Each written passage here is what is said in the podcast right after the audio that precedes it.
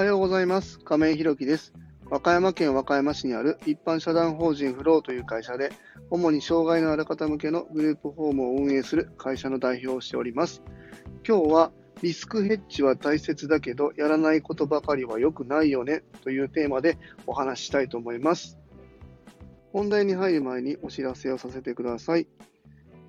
一般社団法人フローでは、障害者グループホームを来年の2月に和歌山市の三日面というところで開所いたします。そちらの詳細などは公式 LINE やノートでもご案内しておりますので、ぜひ概要欄のリンクからご覧いただきますようお願いいたします。そんなこんなで本題です。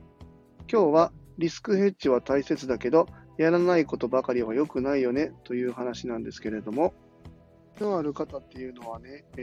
支援計画って言って、ご存知、この放送を聞いてる方、もしかしたらご存知の方いるかもわかんないんですけども、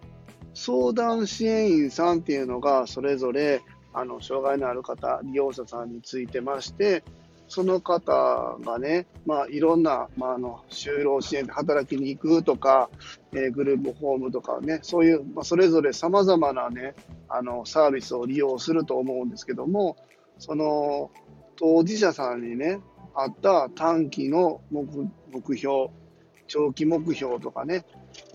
こういうニーズがありますよとか、こういうとこが苦手ですよとか、こういうとこをもっと伸ばしていきましょうみたいなのを総合して支援の計画っていうのを作って、各事業所がそれに基づいてね、支援というかお手伝いをさせてもらうんですけども、その中でね、この子はこういうことが苦手ですとか、この方はこういうところを、しちゃうと、感情が高ぶってね、気持ちが崩れちゃいますみたいな、そういうこともね、引き継ぎの中で、あるわけなんですけども、でね、それ自体はすごく大切だし、それを、回避することでその方の気持ちの安定が取れるっていうのは、これはね、とても大切なことだし、支援としては正解だなというふうに、僕も思うんですけども、例えばね、それをずっと繰り返していってね、例えばこの A の事案が、起きた時には気持ちが崩れちゃいますよっていうことを僕たちがこう受けてね、じゃあ A がダメなんだったら B も C もおそらくダメなんだろうみたいな、おそらくでね、いろんな可能性をね、こう潰しちゃうって言ったら言葉は悪いんですけども、それをしないようにして、感情の高ぶりだったり気持ちの揺らぎみたいなのを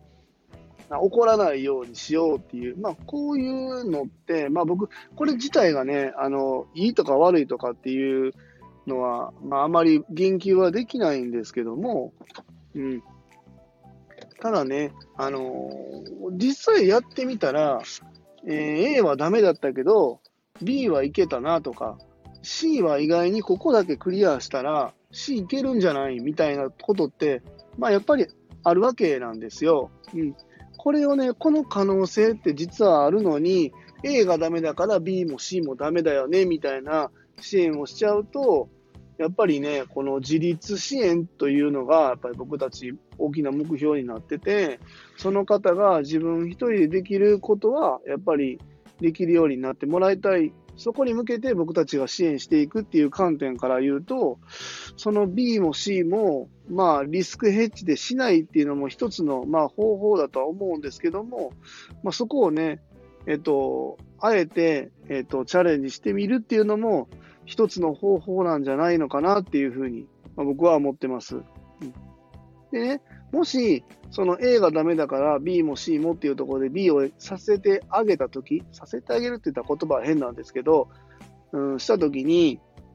例えば気持ちが崩れちゃったってなったとき、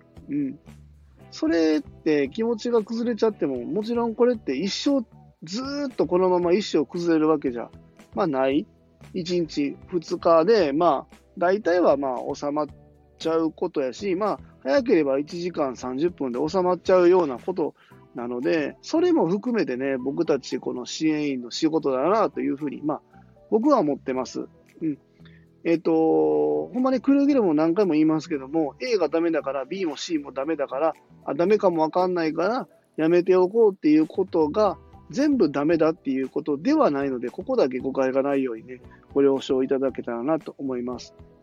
でね、この話を何でしたかっていうと、これから僕たちが和歌山市の三日連れのね、グループホームを立ち上げるにあたって、僕がやるグループホーム、一般社団法人フローのグループホームっていうのは、その可能性は最大限生かして、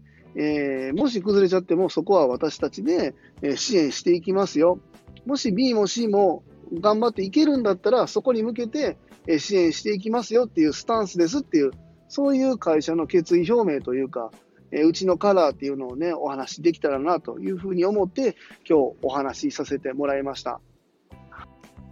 今日はリスクヘッジは大切だけど、やらないことばかりは良くないよねというテーマでお話しさせていただきました。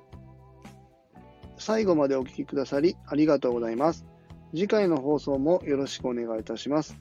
今日も素敵な一日をお過ごしください。